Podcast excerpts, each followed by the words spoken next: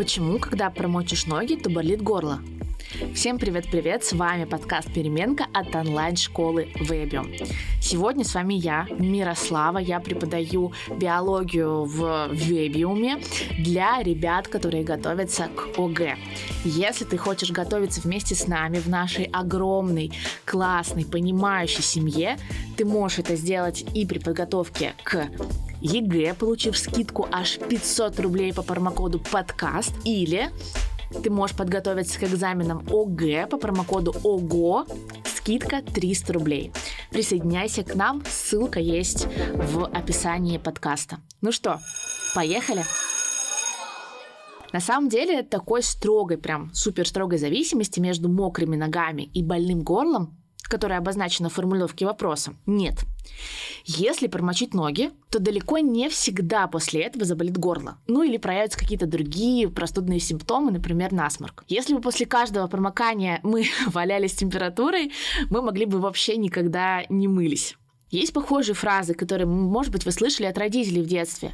Простудишься, если пойдешь на улицу без шапки или с мокрой головой, да, схватишь этот самый менингит, этот самый э, страшный и глобальный, да. Но на самом деле во всех этих случаях можно и не заболеть. И дело совсем не в мокрой голове и не в мокрых ногах. Дело в бактериях или вирусах, которые попадают в наш организм и вызывают эти самые болезни. Давайте разбираться как именно холод и мокрые ноги могут повлиять на то, что мы заболеваем. Во-первых, холод может э, понизить активность нашей иммунной системы, тем самым наша иммунная система сможет, точнее, тем самым наша иммунная система не сможет бороться с нежеланными какими-то колонизаторами, да, самими вирусами и бактериями. Второе, некоторые вирусы все-таки на холоде могут размножаться лучше, чем в тепле.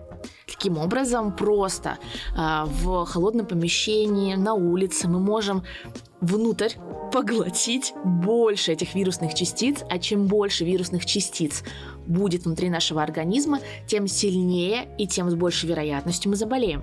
А некоторые иммунные клетки просто хуже работают на холоде. Например, выделяют меньше противовирусных веществ, тем самым хуже борются с этими самыми вирусами. Также стоит уточнить, что охлаждение может ослабить наш организм и повысить вероятность заболеть. После холода в теплых помещениях, где скапливается много людей, больше вероятность передать патогенные какие-то организмы.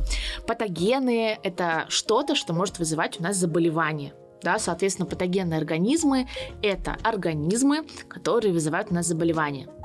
Ну и последнее. На холоде ветер, да, вот эта вот э, связь э, увлажнения, да, мокрых волос, мокрых губ. Вот у меня, например, постоянно трескаются губы на морозе. Просто больше вероятность повреждения наших покровов.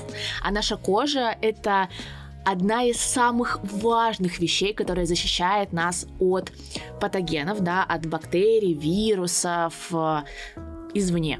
Поэтому повреждение этой самой кожи при холоде, да, на морозе может просто больше вероятность иметь, и тем самым эти самые вирусы, бактерии быстрее проникнут в наш организм. Такие вот дела. Надеюсь, вам было интересно, познавательно.